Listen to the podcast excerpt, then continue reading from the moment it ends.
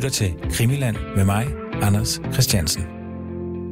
Ja, velkommen til anden afsnit i vores Olof Palme opsamlingsprogrammer.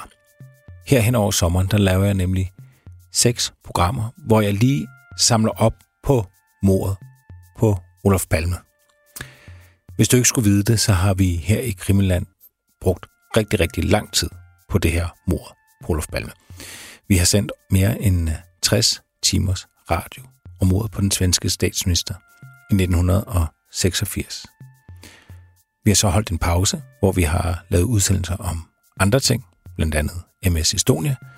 Men når sommeren går på held, så genoptager vi sagen om Olof Palme. Fordi der er meget mere at komme efter. Men derfor så har jeg øhm, besluttet for, at jeg lige laver et par programmer, så nye lytter kunne stå på nu, så man ikke behøver at gå tilbage og høre alle 60 timer. Det anbefaler jeg naturligvis, at man gør. Men øh, så man bare lige kan få the basic på plads.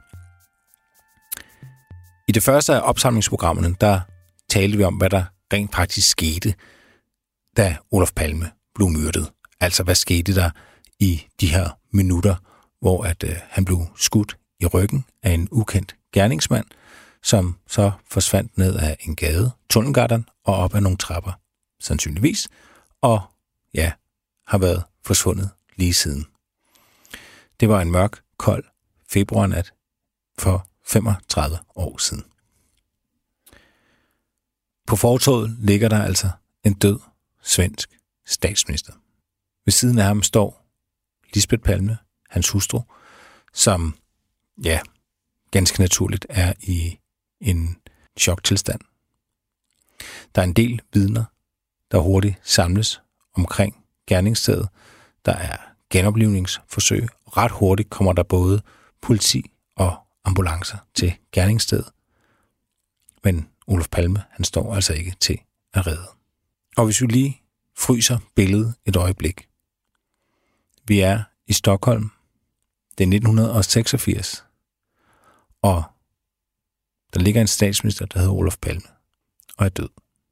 Hvem er den her mand, som er blevet skudt i ryggen? Udover at selve gåden omkring gerningsmanden er, er meget spændende, fordi mordet er altså ikke blevet opklaret, så er Olof Palme også i sig selv en spændende mand. Det er ikke hvem som helst, der ligger der.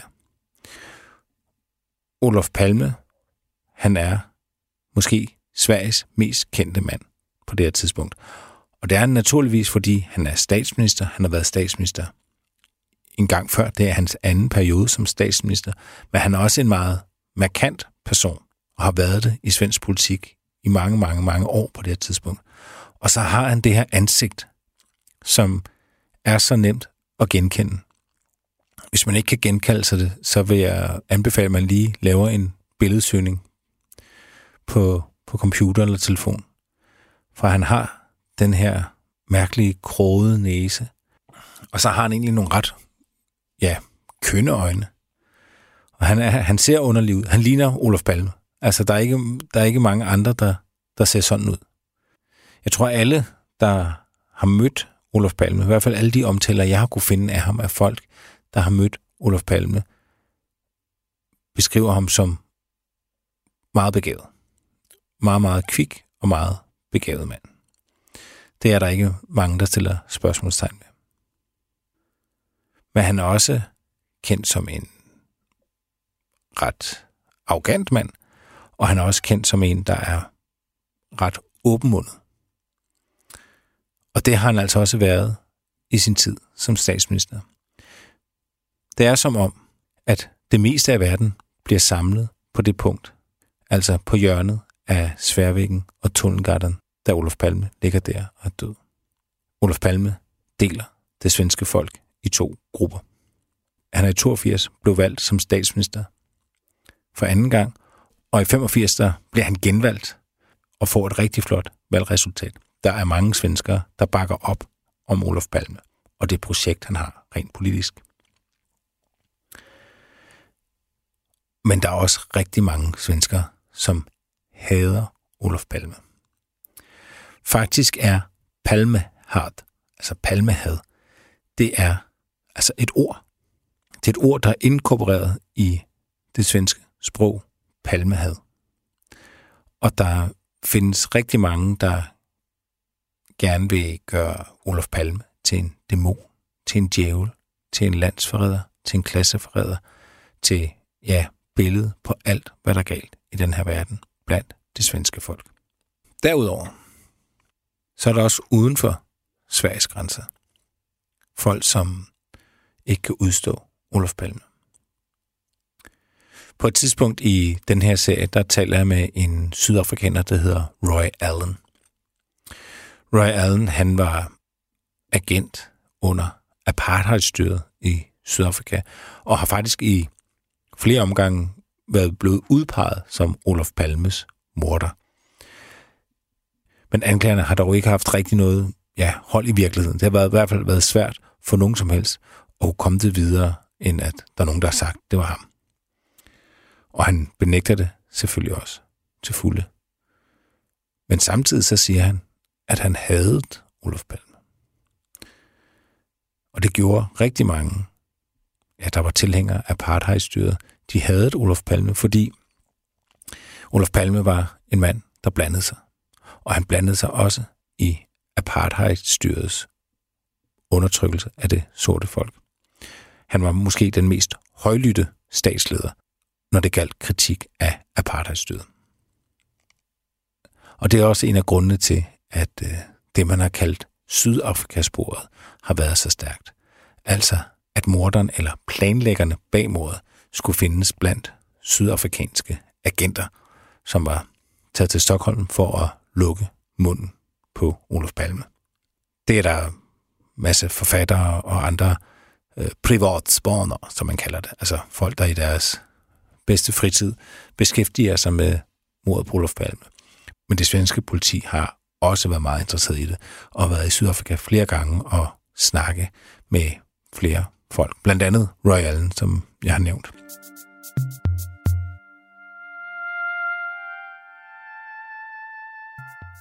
Do you have any knowledge of who could have killed Olof Palme? No, I don't have any knowledge as such. I just have, uh, you know, the possibilities, but I don't have any knowledge uh, resulting from my official work or in in, in government department of any knowledge of who killed him. And uh, any rumors? Have you uh, no, come across no, any rumors? No, I, I don't know. I've never picked up any rumors. That's the very first time I heard that I was implicated. And as I said earlier on, it was because these unscrupulous ex intelligence members had seen a way to make a quick buck. And I think they milked them for about $200,000, $250,000 in the end. But that's all I know.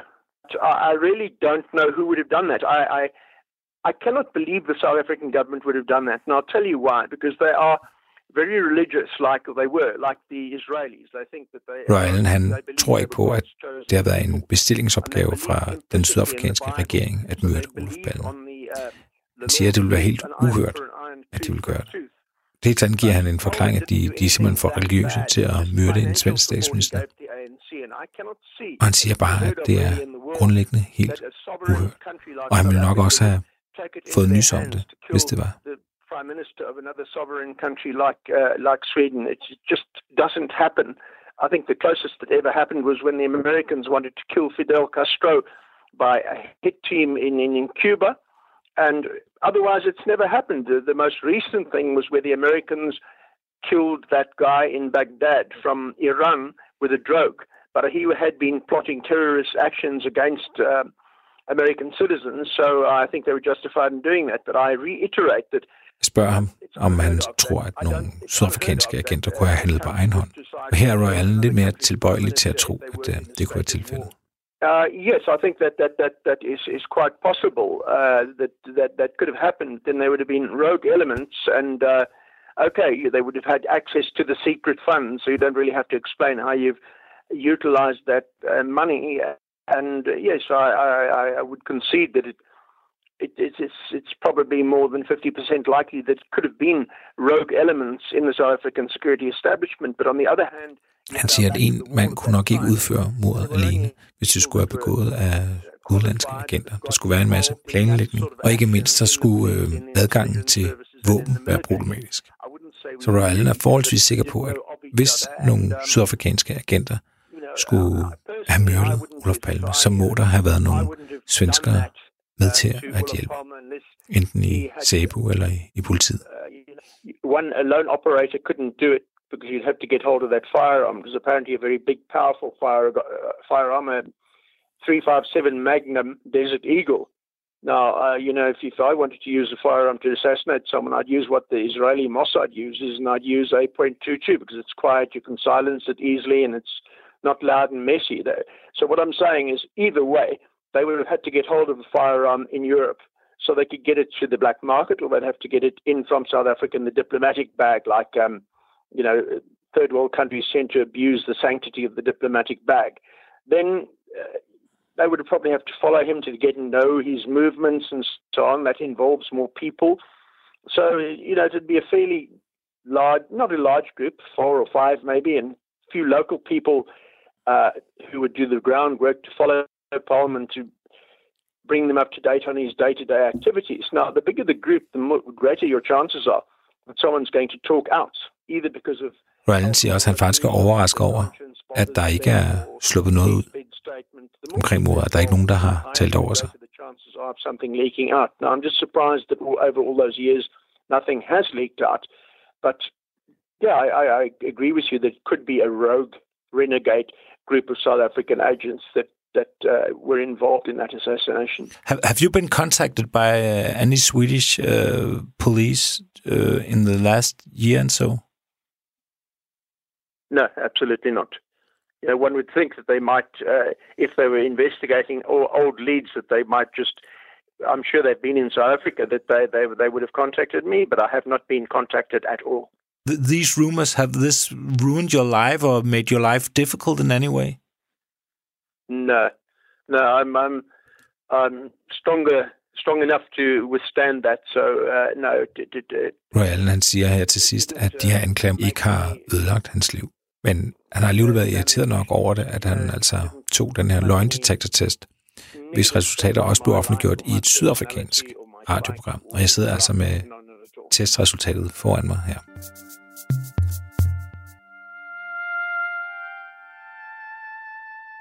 Det har været en af de spor, som, øh, som der blev brugt rigtig meget tid på. Og sidste år, 2020, da Palme efterforskningen blev nedlagt officielt, og der var et pressemøde, der sagde chef efterforskeren Hans Melander, at han personligt synes, at Sydafrikasporet var rigtig interessant, uden at komme nærmere om, hvad der gjorde, at øh, han synes, det var interessant. Men som sagt, så har politiet altså brugt rigtig meget tid på, på Sydafrikasporet. Øh, netop fordi, at, øh, at Olof Palme var en erklæret fjende af apartheidstyret, og fordi, at øh, apartheidstyret har haft nogle, ja, hvad skal man sige, nogle, nogle ret vilde folk i stallen, som har opereret ret aggressivt uden for Sydafrikas grænser, og har et, et drabligt generalieblad. Men noget håndfast bevis på, at det skulle være Sydafrika, det findes ikke. Manden, der ligger der og er død, Olof Palme, er ikke kun uvenner med Sydafrika. Han er også øh, lige midt imellem øst og vest. Man skal huske på, det her det er under den kolde krig. Vi har USA, og vi har Sovjetunionen. Sverige er jo et neutralt land, så egentlig tilhører de ikke nogen sider i Øst- og Vest-konflikten. Men reelt set er de selvfølgelig på vestens side. Men det er der mange, der ikke er helt sikre på, at Olof Palme er. Der er flere ting, der har, der har gjort, at der er grupperinger i det svenske folk, men måske også i blandt udenlandske regeringer og efterretningstjenester, der har Palme mistænkt for at være ja, landsforræder. Igen er det ikke noget, som, som nogen har, har kunne bevise på nogen måde. Men der har været nogle ting, som har gjort nogle folk sure.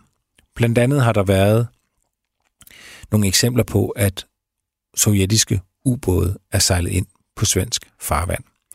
Og mest kendt er et eksempel på en sovjetisk ubåd, der simpelthen støder på grund i Sverige.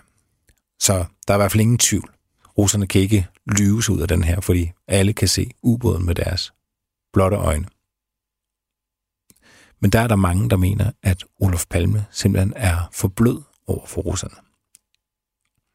At han ikke øh, kritiserer det skarpt nok, og ikke holder Sveriges suverænitet i hævd kraftigt nok. Og der er faktisk også en anden lille konkret detalje, der har piret til manges palmehad. Og det er en lov, som er på vej på det her tidspunkt, som er blevet, som, er, som ikke er vedtaget, men som er blevet formuleret. Og det er, at i tilfælde af, at Sverige bliver besat, så skal politi og hæren adlyde besættelsesmagten. Og på det her tidspunkt i 1986, der er der kun et land, som svenskerne er bange for skal besætte dem.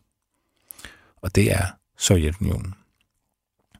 Så hvis man er politimand, eller hvis man er militærmand på det her tidspunkt, og man, øh, som så mange andre, frygter eller hader, eller føler, at man er i krig med Sovjetunionen, så kan man, hvis loven bliver vedtaget, og Sovjetunionen invaderer Sverige, se frem til at skulle tjene Sovjetmagten.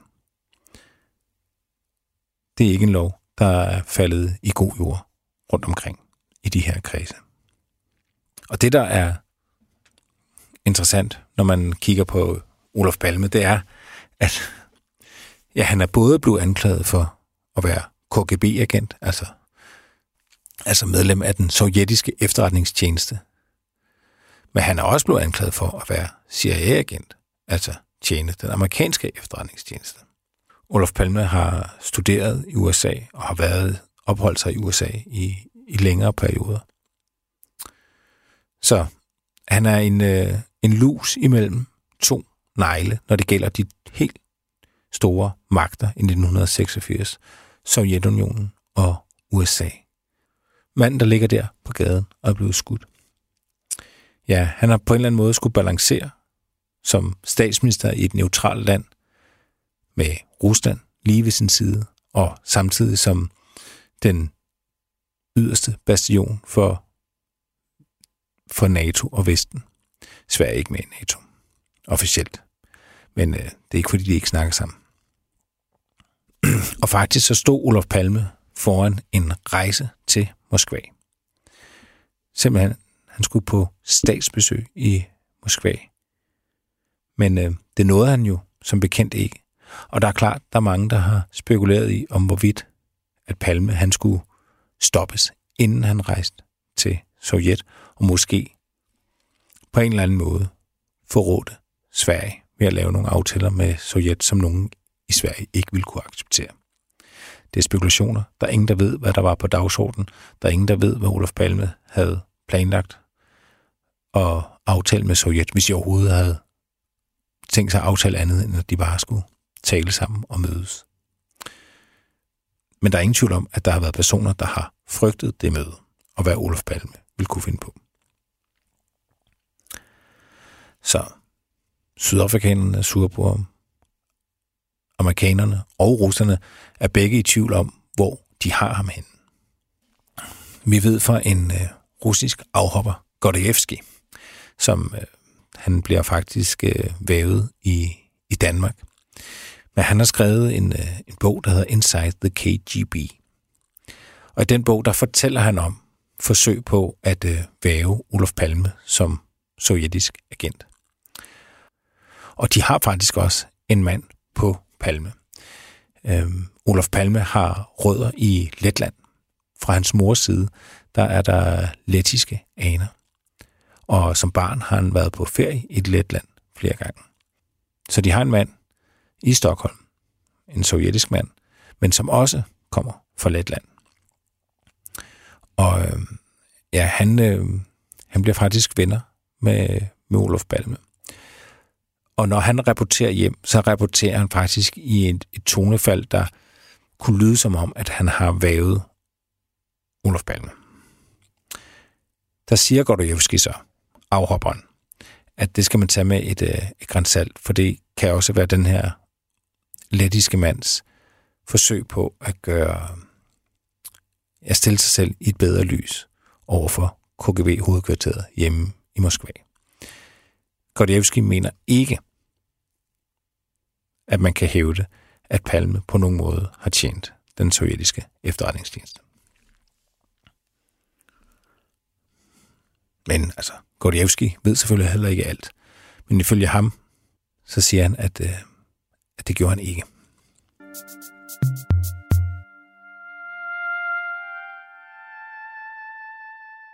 Men om man har gjort det eller ej, så er det vigtigt at, at huske på, at der er folk, der har troet, han har gjort det. Og ikke få folk, og ikke bare, hvad kan man sige, menige svensker, der havde et almindeligt job, men også folk, som var ansat i politi, i hæren og i efterretningstjenesten.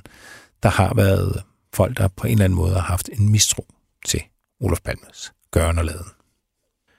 Nå, så manden, der ligger der på fortoget, er både uvenner med Sydafrika, han er uvenner med store dele af sit eget folk, og han er altså havnet i et spil mellem USA og Sovjet.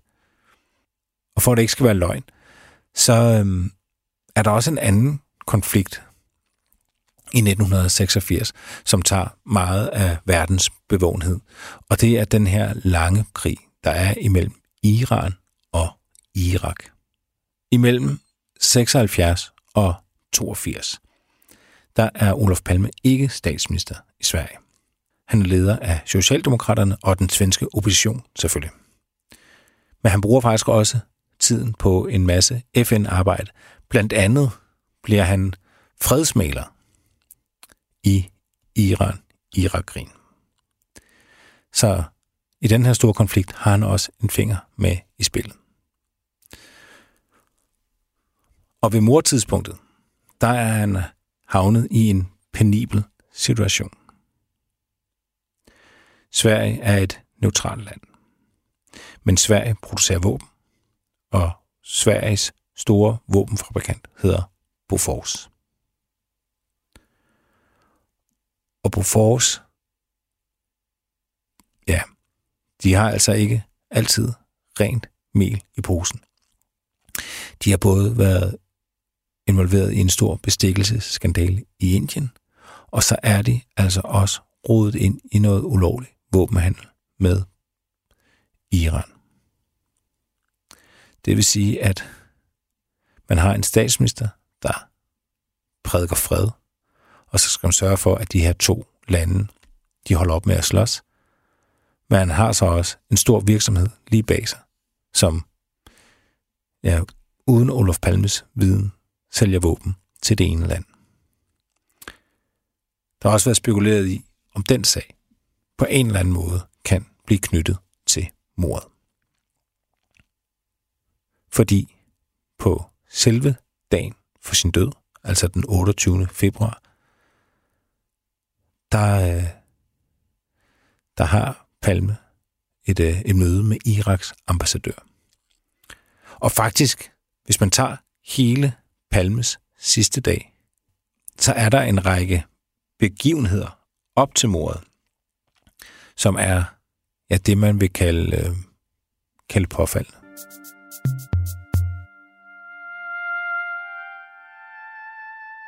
Palme står op.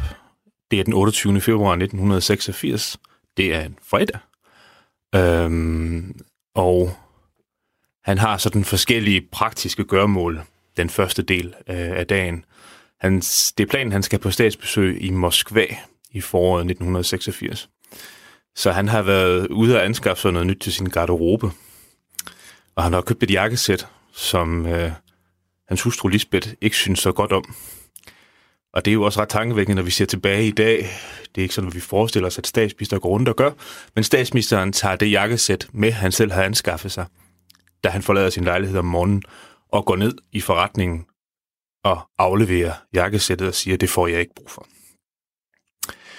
Øhm, og så da han forlader den her ekviperingsberetning, så øhm, siger han også til sine livvagter, som har fulgt ham om morgenen, at dem får han ikke brug for mere i dag. De kan godt gå hjem og holde weekend.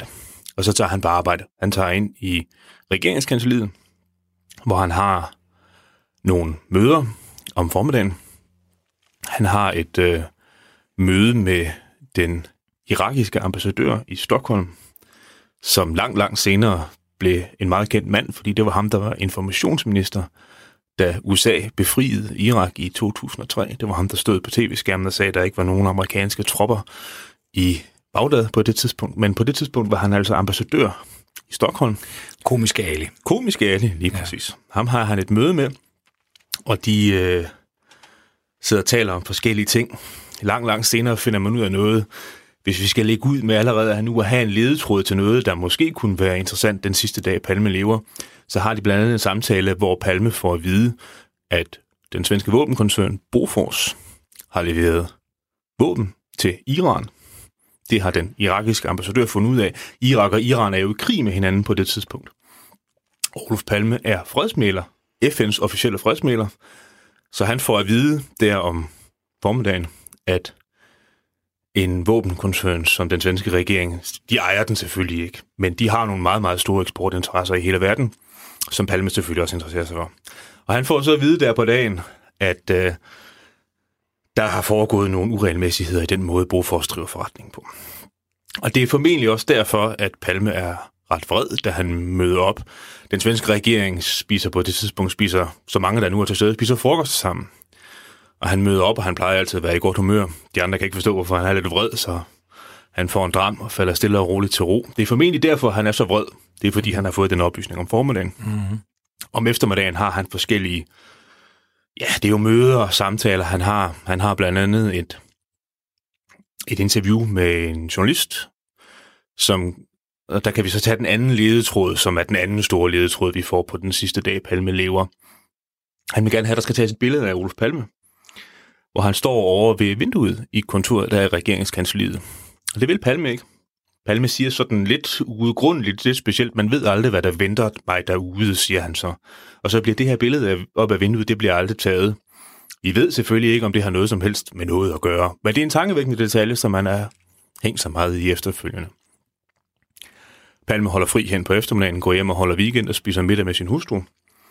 De har sådan løsligt talt om, primært Palmes hustru, men Palme vidste det også godt, talt om, at de skulle i biografen om aftenen. Det gjorde de sådan af og til. Ikke ofte, men af og til. Og de havde også talt om, at de skulle mødes med Palmes søn, og Palmes søns ja, kæreste er hun på det tidspunkt.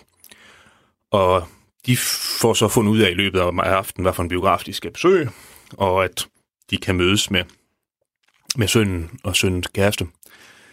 De øh, forlader deres lejlighed sådan cirka ved 8 tiden om aftenen og går gennem Stockholm, går ned og tager Stockholms tunnelbane, metro, vi mm. kalde den her i Danmark, øh, ind til byen og går hen til biografen. Statsministeren står og venter i køen. Hvad skal de se? De skal se en film, der hedder Brødrene Mozart. Jeg har ikke selv set den, jeg kender den kun øh, refereret, men det, det skulle være sådan en, en, en sådan lidt, lidt øh, hvad skal vi kalde lidt, lidt, lidt opstyltet, lidt halvintellektuel, lidt halvmorsom svensk film om sådan et selskab, der skal opføre en, en opera. Øhm, den, skal, den, skal, den skal de ind og se øh, i biografen. De står og venter i køen.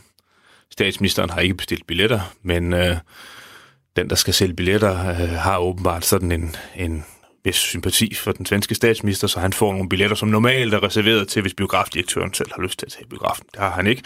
Så de får billetterne. De sidder ikke sammen med, med sønnen og sønnens kæreste. De sidder et andet sted i biografen, fordi de netop ikke har reserveret billetter.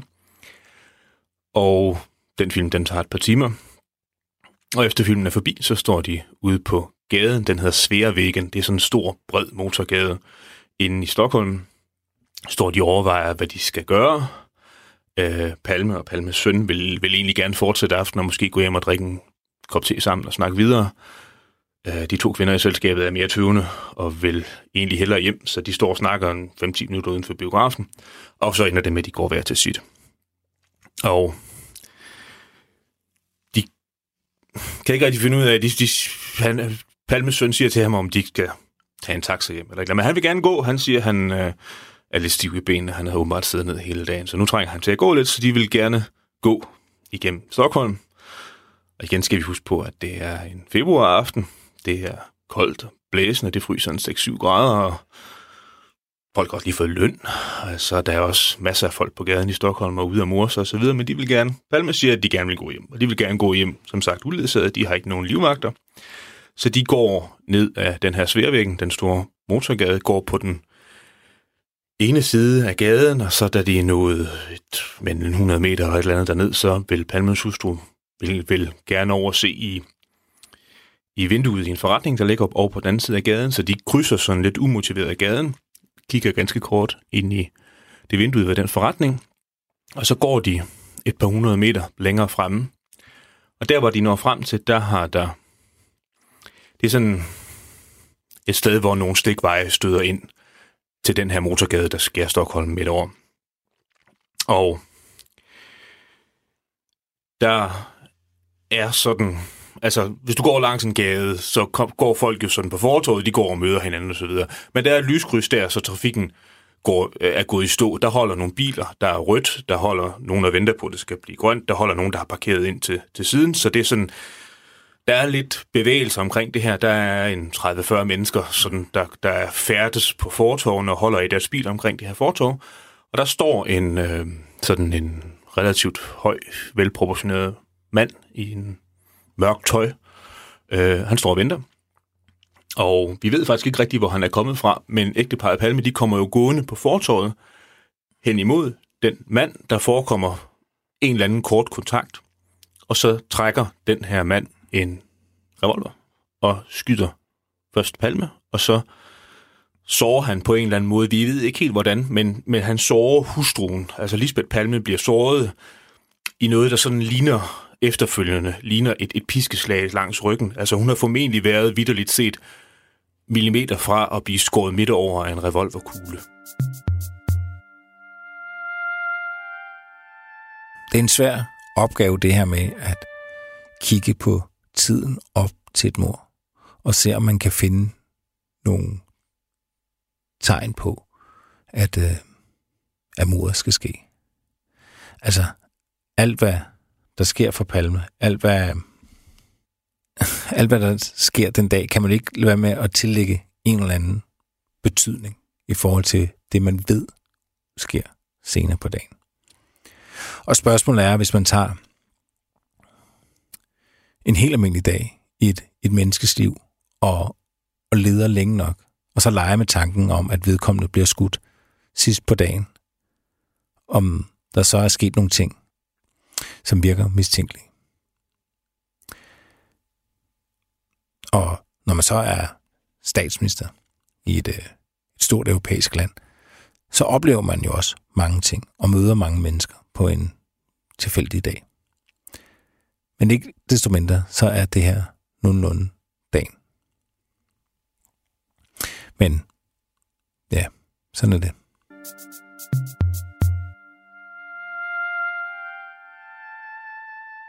Som jeg sagde i starten, så fryser vi lige billedet ved, ved den mand, der ligger på hjørnet af Sværvæggen og Tunnelgarden i Stockholm 1986, skudt i ryggen. Man kan opremse rigtig mange motivbilleder, som, ja, som kan give mening for, hvorfor vil nogen skulle skyde den her statsminister.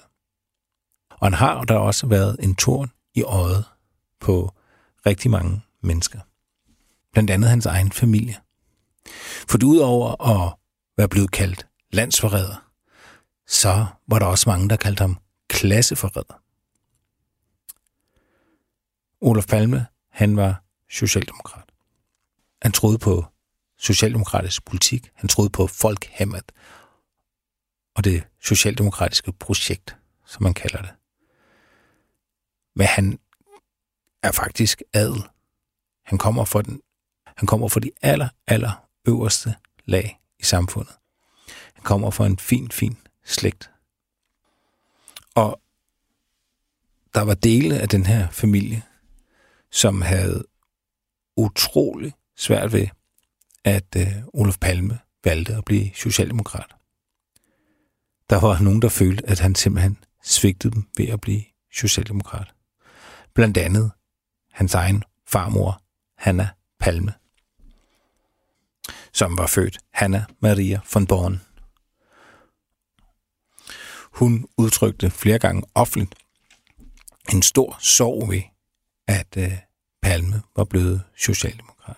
Og der har også været tilfælde, hvor at der har været anti-Palme-demonstrationer, hvor at øh, han har haft familiemedlemmer, der har gået i den her demonstration.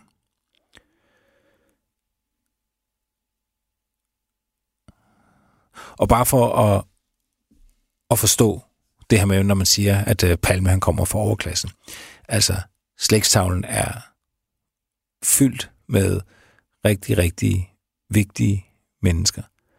Og i hans barndomshjem, når de skulle spise aftensmad, så var der, så var der håndskrevet menu ved hver tallerken. Det er ikke alle, der vokser op i sådan et hjem.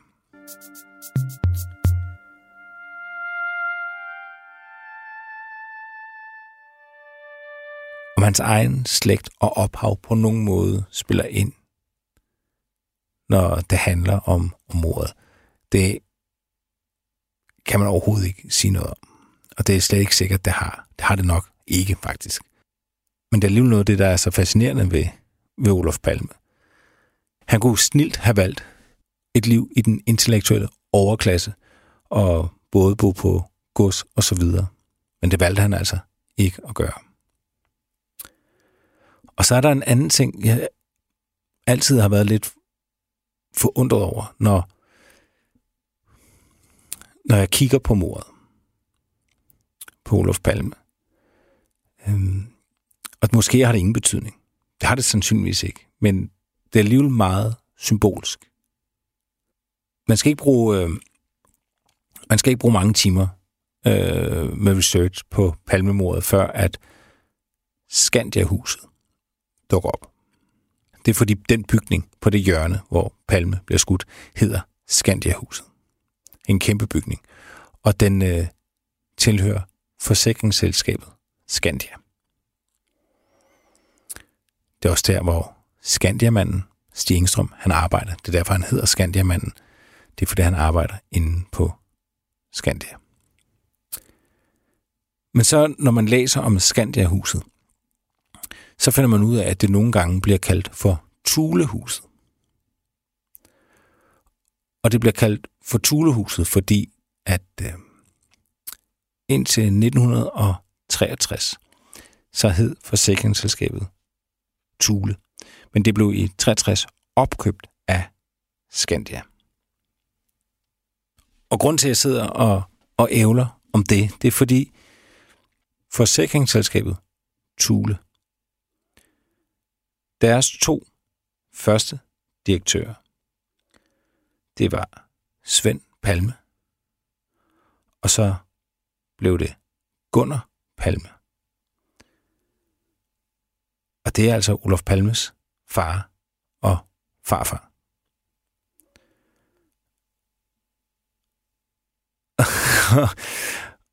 og igen, det har jo ikke noget med nogen, der har skudt Palme at gøre. Jeg har altid bare synes det var en, en besynderlig detalje, at Olof Palme blev skudt netop nede for den bygning for det forsikringsselskab, hvor faren og farfaren har været direktør. Og hele den her Skandia-bygning, den øh, kan man lige så godt begynde at, at tænke over og prøve at undersøge noget om, hvis man vil dykke ned i palmemordet, fordi udover det her familiær slægtskab med bygningen, som Olof Palme har, så har vi jo også Stig Engstrøm, Skandiamanden, som er på arbejde derinde og går ud, og ja, som jo er blevet udpeget som en sandsynlig gerningsmand. Men vi har også en øh, direktør, der senere kommer, der hedder Alvar Linderkroner. Og han er interessant, fordi han er samtidig leder af det, der hedder Stay Behind i Sverige. Og Stay Behind, de har faktisk også lokaler inde i det her store Skandia-hus. Stay Behind bliver også et spor. Det er det blevet i nyere tid, at de her Stay Behind-grupperinger måske kunne have noget at gøre med mordet. Det kan vi se, at det har svensk politi de senere år faktisk beskæftiget sig en hel del med. Og vi skal nok komme øh, mere ind på det i et af de kommende opsamlingsafsnit. Men jeg kan bare lige sige kort, at, at Stay Behind er nogle, nogle grupperinger, der var i hele Vesteuropa.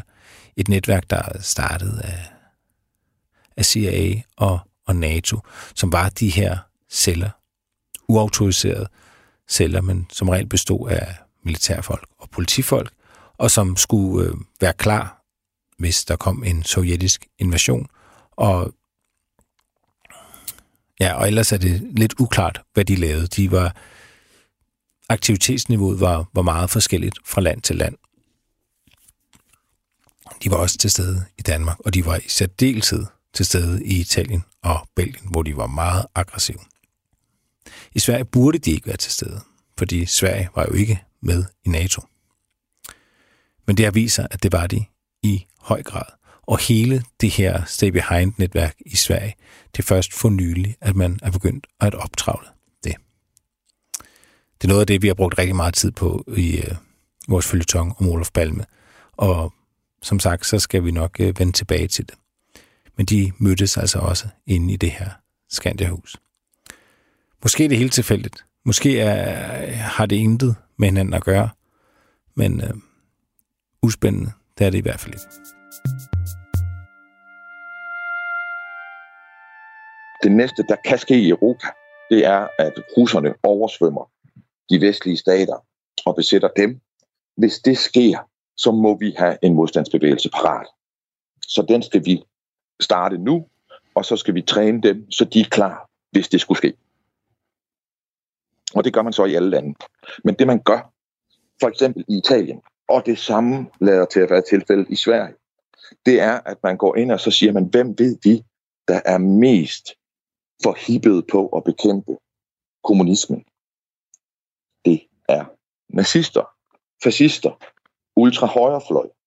Dem, som virkelig har kæmpet nu på Østfronten eller derhjemme mod kommunisterne.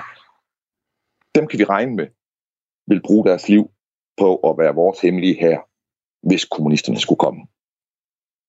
Så det er igennem de netværk, at man rekrutterer nøglepersoner. Og i Italien, så ser man for eksempel, at jeg tror, den her NAR, som er en neofascistisk terrororganisation. Dens leder er ansat i den militære efterretningstjeneste i Italien. I Italien, der har de på Sardinien en træningslejr, hvor de førte dem, der skulle være stay behind, øh, eller gladiatorer, gladio hed det i Italien, øh, der førte de dem hen til træning. Og det, vi har at gøre med noget, som er det hemmeligste af det hemmelige i, inde i staterne her.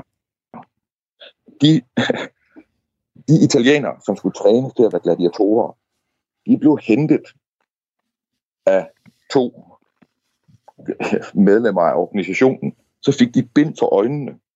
Blev de ført ud i en bil. Så kørte de med bind for øjnene hen til et sted, hvor de blev lukket ombord på et fly. Der fik de lov at få bindet af, men der var vinduerne så til gengæld øh, blokeret. Og så fløj de et sted hen, hvor de landede, og så fik de bind for øjnene igen og blev kørt hen på træningslejr. Det var så på Sardinien, fandt man ud af senere. Men der havde de et stort område, hvor de kunne træne sprængstoffer og våbenhåndtering, attentater og likvideringer. Og der blev man fløjet til fra en række lande, men i Norden lader man til, at man er blevet fløjet til England og til USA for at blive trænet. Lidt uden for London og et sted ved Boston skulle øh, Stay Behind-netværkene have haft træningslejre. Mm. Så man opbygger de her netværk, som man opbygger i celler, hvor den enkelte celle har en leder, som står i forbindelse med nogen igen, som så måske endda står i forbindelse med nogen igen, før man når ind i en konkret militær struktur. Forstår du, hvad jeg mener? Det bliver svært at finde ud af, altså med de her celler, altså hvornår er det, øh, hvornår er det nogen, der er en del af, af staten? Altså hvornår er det en magt, der er derinde, og hvornår er det en, altså en autonom enhed? Altså du skal hele tiden kunne korte folk af. Du skal hele tiden kunne... Det er ikke bare sådan, at it's a two-way street i forhold til, at du skal hele tiden gøre det umuligt at definere præcis kommandogangen fra den militære struktur og ind i den udøvende arm. Og det skal du, dels fordi, hvis det nu var, at du skulle bruge dem til at udføre et eller andet, så ville det være fint at kunne bagefter sige, at det var ikke os, der havde noget med det at gøre. Men det tror jeg ikke er den vigtigste ting. Den vigtigste ting er jo også, at det skal ikke være muligt for, for kommunisterne at finde ud af, hvem er de her celler. Mm. Fordi de ville i den logik, der ligesom råder på det her tidspunkt, så ville de være de første, der blev henrettet. Så sådan her bliver Gladio ligesom dannet. Du har nogle grupper, som i varieret grad fra land til land kan have meget, meget højorienteret øh, udgangspunkt. De grupper bliver trænet i alt, hvad man kan og skal kunne som sabotør. Det vil sige sprængstoffer og likvideringer. I Tyskland i 50'erne, der bliver en, en stay behind-gruppe afsløret. Og det bliver afsløret, at de har lavet en liste over politikere i, jeg tror det er i Hessen, som skal likvideres, hvis det kommer til krig. Fordi at Stay Behind anser dem for, eller siger, hvem der nu måtte være, anser dem for at være femte kolonne, som ville skulle, med det samme der blev krig, ville lave en, en, øh, hvad er sådan en, en, en lydstat, altså erklære sig neutrale og i virkeligheden være kommunistisk. Og den liste bliver offentliggjort. Og det fører til nogle lange, pinlige møder, fordi en af dem, der står på listen, er ministerpræsident for Hessen på det tidspunkt. Så der findes, altså det vi har at gøre med her, er svært helt at forstå ind i hovedet. Fordi det vi har at gøre med her, er den planlagte, illegale opførsel, en stat vil, vil ty til, hvis den bliver truet på sin eksistens. Mm. Så bruger man de her strukturer.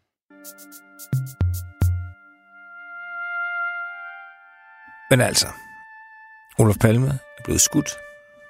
Der er mange, der kunne have haft lyst til det. Det er ikke forkert at sige. Og det kunne være en enkelt sur svensker, som har været rasende på Olof Palme af politiske årsager. Det kan være grupperinger, som ja, også af politiske årsager har været øh, rasende eller bange eller frygtet Olof Palme. Det kan være udlandske stater, som ja, også gerne vil uh, have lukket munden på Olof Palme. Det kan også være noget så bag, banalt som jalousidrab. Det er ikke en hemmelighed længere, at uh, Olof Palme han ja, havde en del affære og sidespring. Men uh, det, der er helt sikkert, det er, at den mand, der ligger skudt, var en utrolig spændende mand. Og gåden om, hvorfor han blev skudt, er dobbelt så spændende. I næste afsnit, der kigger vi nærmere på, øh, på teorien om, at øh, morderen skulle hedde Stig Engstrøm. thank you